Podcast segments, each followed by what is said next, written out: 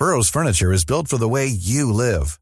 From ensuring easy assembly and disassembly to honoring highly requested new colors for their award-winning seating, they always have their customers in mind. Their modular seating is made out of durable materials to last and grow with you. And with Burrow, you always get fast, free shipping.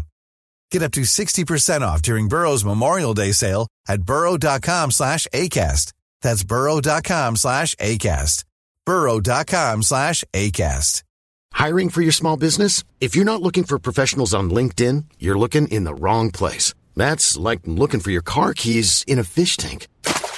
LinkedIn helps you hire professionals you can't find anywhere else, even those who aren't actively searching for a new job but might be open to the perfect role. In a given month, over 70% of LinkedIn users don't even visit other leading job sites. So start looking in the right place. With LinkedIn, you can hire professionals like a professional. Post your free job on linkedin.com slash people today. Hey, it's Ryan Reynolds, and I'm here with Keith, co-star of my upcoming film, If, only in theaters May 17th. Do you want to tell people the big news? All right, I'll do it. Sign up now and you'll get unlimited for $15 a month in six months of Paramount Plus Essential Plan on us. Mintmobile.com slash switch. Upfront payment of $45 equivalent to $15 per month. Unlimited over 40 gigabytes per month. Face lower speeds. Videos at 480p. Active Mint customers by 531.24 get six months of Paramount Plus Essential Plan. Auto renews after six months. Offer ends May 31st, 2024. Separate Paramount Plus registration required. Terms and conditions apply if rated PG. سلام امیدوارم خوب باشید. من علی هستم و شما به پادکست آنارشی گوش می‌کنید. متاسفانه از اپیزود قبل تا الان یه اتفاق بد افتاده و اونم این که در یک سهلنگاری که من انجام دادم پیج پادکست آنارشی از دست رفت. یعنی از دست نرفت دسترسی من بهش از دست رفت و این اتفاق خیلی ناراحت کننده بوده. ولی اشکالی نداره. ما page جدید پادکست آنارشی رو با handle Anarchy Pod A N A R C H Y P O D ساختیم. خیلی خوشحال میشم اگر که اون رو follow بکنید و به دوستاتون هم معرفی.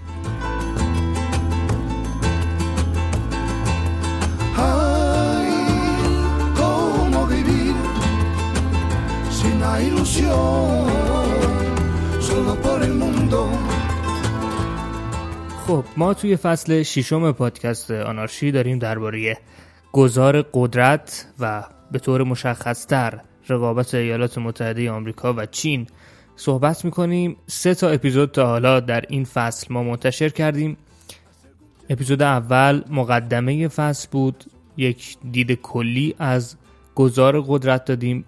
با نگاهی به نظریه گذار قدرت تله توسیدید در اپیزود بعدیش ما درباره چین صحبت کردیم. اپیزود بعدی با دکتر هیدرعلی مسعودی درباره گذار قدرت از منظر نظریه ساز انگاری صحبت کردیم و حالا دوباره می‌خوایم برگردیم سراغ چین چون که معتقدیم درک ما از چین درک کاملی نیست در حالی که درکمون از ایالات متحده آمریکا کاملتره نسبت به چین. اونم درک کاملی نیست ولی باز هم اطلاعات بیشتری داریم. خیزش سریع چین به عنوان یک قدرت بزرگ یکی از بزرگترین اتفاقای تاریخ معاصر در روابط بین الملل محسوب میشه. مقیاس و سرعت این خیزش باعث شده بحثای زیادی بین پژوهشگرا و علاقمندای روابط بین الملل شکل بگیره در مورد عاقبت این خیزش و الزاماتی که برای نظم بین المللی در پی خواهد داشت. توی این اپیزود می‌خوایم نگاهی داشته باشیم به توانمندی ها و جاه طلبی های چین در ابعاد اقتصادی، سیاسی و دیگر ابعاد. تلاش می‌کنم انگیزه های اصلی و سیاست هایی که در پس رشد چین بوده رو نشون بدم و جایگاه این کشور در جهانی شدن و رابطهش با بقیه کشورها رو هم روشنتر کنم. قرار از خیزش چین و برخی محدودیت ها و چالش های پیش روی این غول آسیایی بشنوید و البته از ظرفیت ها و امکانات خاص این کشور.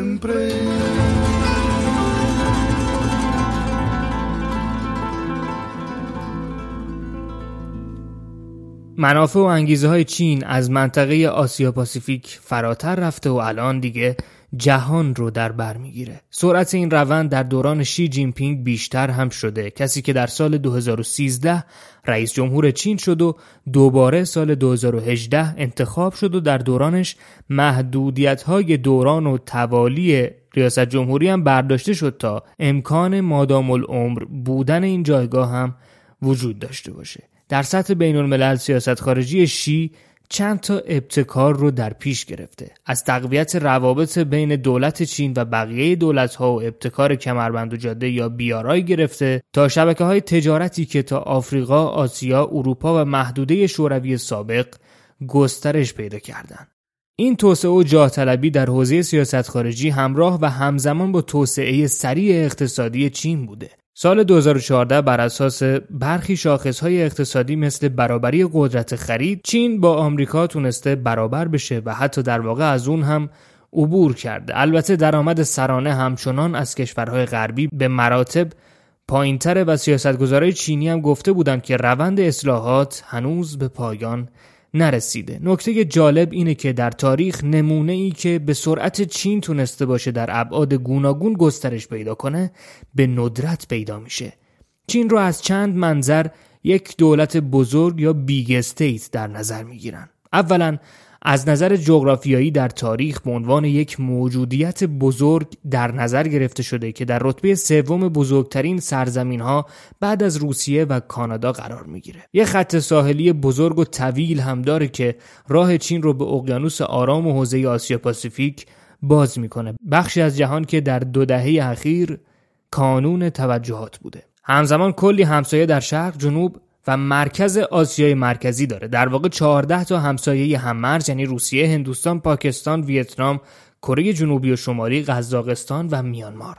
فقط یک کشور دیگه هست که این تعداد همسایه رو داره و اونم روسیه است. مرزهای دریایی چینم قابل توجه هم مرزهایی که با شش کشور دیگه در اونها اختلافات مرزی وجود داره. از جمله ژاپن و فیلیپین. مرزهای چین در دوران جنگ سرد محل اختلاف و منازعه های زیادی بوده. از جمله مرزش با روسیه که دو کشور رو تقریبا به یک جنگ تمام عیار هم نزدیک کرد. چین تایوان رو یک استان خائن و طغیانگر می‌بینه و رابطهشون همواره پرچالش بوده. بین سالهای 2008 تا 2016 رابطه دو حکومت خوبتر از قبل شد. یعنی همزمان با میل رئیس جمهور تایوان به گسترش پیوندهای اقتصادی با چین. ولی سال 2016 که اینگ ون رئیس جمهور یا حاکم تایوان شد اوضاع به هم ریخت. چرا؟ چون حزب حامی ایشون معتقد تایوان باید از چین مستقل بشه.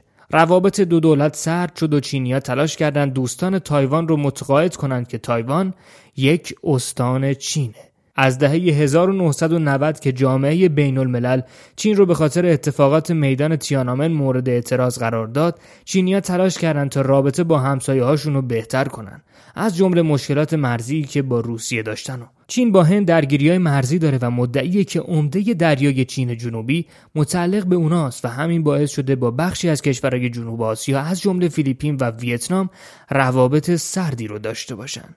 مرزای شرق چین هم منشأ برخی اختلافاتن. یعنی با ژاپن اونجا مشکلاتی دارن. سال 2013 مثلا چینیا گفتن می‌خوان یه منطقه شناسایی پدافند هوایی اونجا قرار بدن و اونجا جایی که تایوان و چین و ژاپن بر سرش دعوا دارن در دوران شینزو آبه روابط چین و ژاپن تیره تر از همیشه شد تا جایی که سال 2012 شاهد اعتراضات ضد ژاپنی در شهرهای چین بودیم. اتفاقاتی که نگرانی ها رو حتی راجع به احتمال وقوع جنگ بین دو کشور به وجود آورد. حالا به هر طریق جنگ و درگیری اتفاق نیفتاد ولی جزایر سنکاکو و دیاویو محل منازعه هستند. اگر تلفظشون رو درست گفته باشم. چین بزرگترین جمعیت جهان رو داره که البته اخیرا اعلام کردن هند در سال پیش رو قراره اون رو پشت سر بذاره ولی به هر حال حدود 20 درصد جمعیت جهان اونجا هستند بزرگترین شهرها و شهرداری های دنیا هم در چین قرار دارند پکن مثلا حدود 22 میلیون نفر جمعیت داره یا شانگهای 25 میلیون یا چونکینگ 30 میلیون نفر. این زیاد بودن جمعیت تاثیر زیادی بر مسائل بین المللی مثل مهاجرت، کار و محیط زیست گذاشته. در واقع هیچ تصمیم بین المللی بدون موافقت و حضور چین در این زمین هایی که گفتیم امکان نداره به نتیجه برسه. ضمنا جمعیت زیادی از چین داره شهری و مرفه میشه در ابعاد امنیتی چین به عنوان یک قدرت نظامی در حال ظهور شناخته میشه که البته در خیلی زمینه ها از آمریکا هنوز عقب تره. اونا از یک طرف سلاح ای دارن ولی از طرف دیگه های کلاسیک و متعارفشون خیلی پیشرفته نیست در قیاس با آمریکا. خیلی از قدرت های آسیایی حتی از این نظر بهتر از چینن. نکته اینه که چین در دفاع از مرزهای ملیش و بازدارندگی توانمندی خوبی داره ولی برای اینکه از قدرت نظامیش بتونه استفاده بکنه تا قدرتش رو به رخ دیگران بکشونه یا پروژکت بکنه یا تهدید نظامی جدی محسوب بشه برای قدرت های بزرگ هنوز زوده و اونقدری قوی نمیشه اون رو محسوب کرد. چینیا در زمینه نظامی توی سالهای اخیر جت های جنگنده و زیردریایی تولید کردند و از کشورهای دیگه به خصوص روسیه سلاح خریدن. قبلا چین تمام سلاحهای مورد نیازش رو تقریبا از روسیه وارد می‌کرد ولی در قرن جدید هی رفته رفته تلاش کردن در زمینه نظامی به خودکفایی برسن. در پی اصلاحات اقتصادی دنگ شیاوپنگ در اواخر دهه هفتاد ابتدا با پذیرش کمک های مالی از کمک کننده های بین المللی و بعدتر با پذیرش سرمایه گذاری بین المللی در دهه 1980 اقتصاد چین رو به جهان باز شد. چینیان شروع کردن به تشویق شرکتاشون به بیرون رفتن از مرزهای کشور پیوستن به بازارهای بین المللی تأسیس برندهای بین المللی و مشارکت با شرکای خارجی. اونا سال 2001 به سازمان تجارت جهانی پیوستن. شروع کردن به سرمایه گذاری و تجارت در بازارهای جهانی فراتر از آسیا. اگرچه چین خیلی دیر وارد ادبیات پژوهشی جهانی شدن شد اثر جدی بر اون هم گذاشت. امروز چین رو میشه کارخونه دنیا دونست. یعنی جایی که تعداد خیلی زیادی از محصولات بازارهای جهانی داره تولید میشه. با تمام این اوصاف هنوز خیلی مونده تا بشه اقتصاد چین رو آزاد دونست. بخش زیادی از اقتصاد این کشور در دستان دولت هنوز. از جمله شرکت هایی که مالکیتشون در دست دولته یا نظارتی که دولت بر بخش مالی داره. بازارهای کلیدی کامودیتی ها و تجارت ارز رو هم که دولت در اختیار داره. در سالها و دهه های گذشته چین رشد اقتصادی ای رو تجربه کرده. اونا به مرور زمان از جایی که شرکت های مختلف بین المللی و چند ملیتی از نیروی کار و ظرفیتهاش استفاده کنن تا بتونن محصولات خودشون رو ارزونتر و یا با کیفیت بهتری تولید کنن تبدیل شدن به یه تولید کننده اصلی در بازارهای بین المللی چینیا همچنین تلاش کردند تا شرکای اقتصادی خودشون رو هم متنوع کنن یه طرح جدی اونا در این راه کمربند و جاده یا همون BRI هست که تلاش می‌کنن در اون دسترسی بازار چین به مناطق زیادی رو تسهیل بکنن در نتیجه رشد سریع اقتصادی کشور نیازمند انواع کامودیتی ها و انرژی که در نتیجه همین نیاز دیپلماسی چین در آفریقا، آسیای مرکزی و آمریکای لاتین فعال شده و به نوعی در واکنش به همین نیاز شکل گرفته. در نتیجه بحران اقتصادی سال 2008 چین یه بسته تشویقی اقتصادی جاه طلبانه تدارک دید که ارزشی حدود 586 میلیارد دلار داشت و هدفش توسعه زیرساختهای داخلی و فاصله گرفتن از اتکای زیاد به صادرات بوده. اگرچه چین در این چند سال رشدهای دو رقمی رو ثبت کرده ولی رفته رفته سخن از یک رشد نرمال اقتصادی به میان اومده و در چین هم این مسئله تقریبا پذیرفته شده. اونا دارن سعی می‌کنن کم کم به سمت تولیدات و محصولات بروز با آخرین تکنولوژی های روز برن تا بتونن در بازارهای جهانی رقابت کنن و حرفی برای گفتن داشته باشن.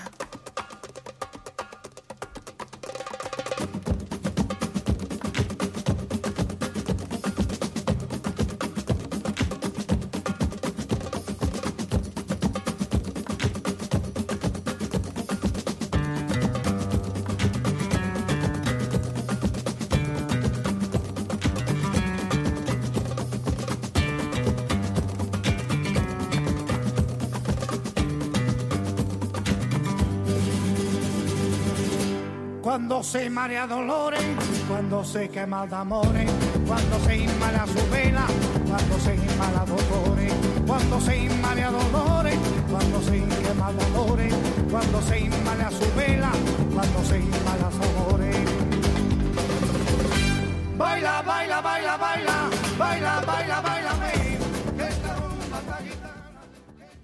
با همه این اوصاف چین هنوز یک کشور در حال توسعه محسوب میشه و مثلا بخشای زیادی از کشور هنوز درگیر فقرن یه اصطلاحی وجود داره در اقتصاد سیاسی بین الملل به نام اجماع واشنگتن اجماع واشنگتن به مجموعه از قوانین و سیاست ها میگن که جمعی از دولت‌های غربی تصویب کردند تا کشورهای در حال توسعه بتونن رشد اقتصادی بهتر و سریعتری داشته باشند.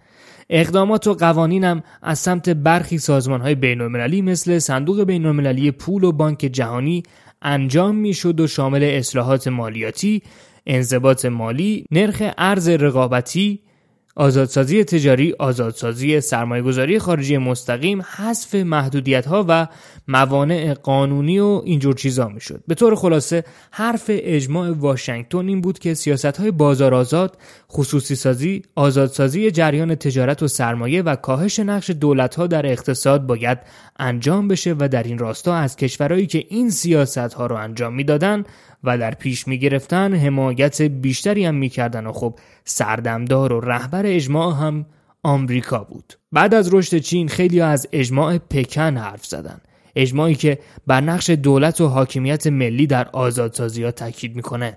فارغ از اینکه آیا چنین اجماعی وجود داره و آیا اجماع واشنگتن جای خودش رو به اجماع پکن داده یا نه مدل چینی توسعه به اجدهای خفته چیزی رو داد که همیشه از زمان ماو دنبالش بود. قدرت نرم یعنی قدرتی که بیش از اون که مبتنی بر زور و اجبار باشه از طریق جذابیت اهداف رو پیش می‌بره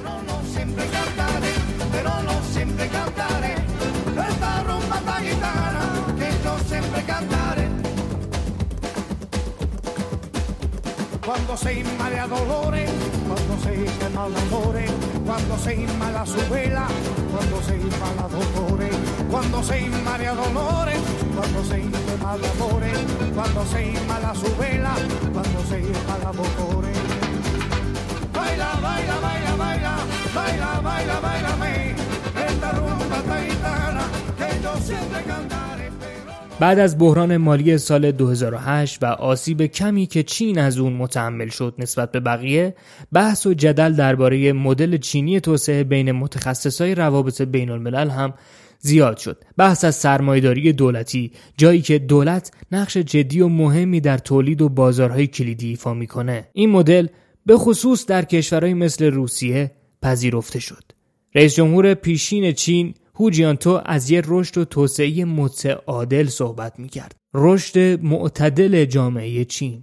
وقتی شی جینپینگ جایگزینش شد از رؤیای چینی و جوانسازی کشور حرف زد. این شعارها رنگ و بوی جاه طلبانه تری داره طبیعتا. رویای چینی فقط کامیابی اقتصادی رو در بر نگرفته. پیشرفت و تجدید حیات در حوزه های گوناگون فرهنگی سیاسی و نظامی هم در اون وجود داره. اینجا منظور از جوانسازی به نوعی احیای عظمت و شکوه کهن چینه. به طور خلاصه ما توی این اپیزود خلاصه می‌خواستیم بگیم که چین مسیر سریعی رو در خیزشش پشت سر گذاشته از نظر اقتصادی رشد بسیار سریعی رو داشته ولی از نظر سیاسی سعی کرده توجهات رو به خودش جلب نکنه. کاری که چین داره می‌کنه اینه که به همه اطمینان بده ما قرار نیست جای آمریکا رو بگیریم. ما قرار نیست نظام بین الملل رو با یک تحول عظیم روبرو بکنیم. ما هم قرار مثل بقیه کشورها رشد بکنیم و در همین نظام بین الملل همزیستی داشته باشیم. به خصوص تاکید چین بر حق حاکمیت ملی و احترامی که ادعا می‌کنه به استقلال کشورها می‌ذاره می‌تونه به نوعی در راستای همین سیاست خیزش نرم باشه. با این حال رفته رفته همین که چین تونسته قدرت بیشتری رو در ابعاد مختلف داشته باشه چه از نظر اقتصادی چه از نظر سیاسی و چه از نظر نظامی ما شاهد این بودیم که چینیا تهاجمی تر شدن خلق و خوی جاه طلبانه تری از خودشون نشون دادن و سهم بیشتری از کیک قدرت در نظام بین الملل درخواست کردند. این اپیزود رو همینجا تموم می‌کنیم. خیلی خوشحال میشم اگر page اینستاگرام جدید پادکست آنارشی Anarchy Pod رو follow بکنید. handle ش رو من توی توضیحات این اپیزود هم می‌ذارم و خیلی هم ممنون میشم اگر نظرات خودتون رو با ما به اشتراک بذارید. ما در فصل ششم درباره گذار قدرت صحبت می‌کنیم و من سعی می‌کنم درک نسبتا خوبی رو از چین، سیاست خارجی چین و جایگاه او در نظام بین الملل دست بدم. در اپیزودهای خلاصه نکاتی کوتاه ولی مفید رو درباره چین و سیاست خارجیش خواهیم گفت. خیلی مراقب خودتون باشید. فعلا خدا نگهدار.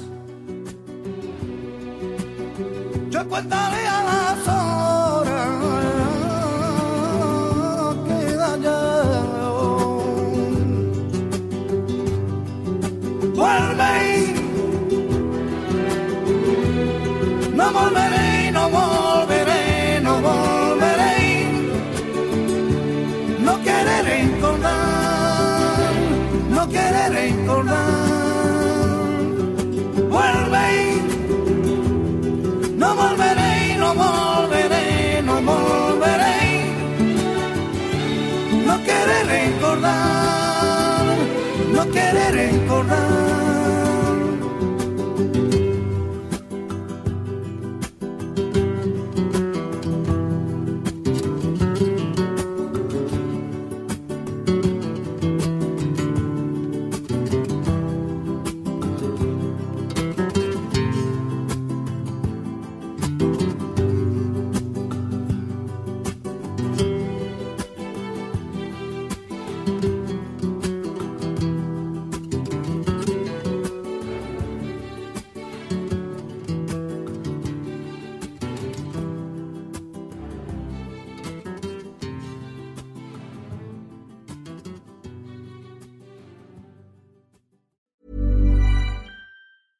Planning for your next trip?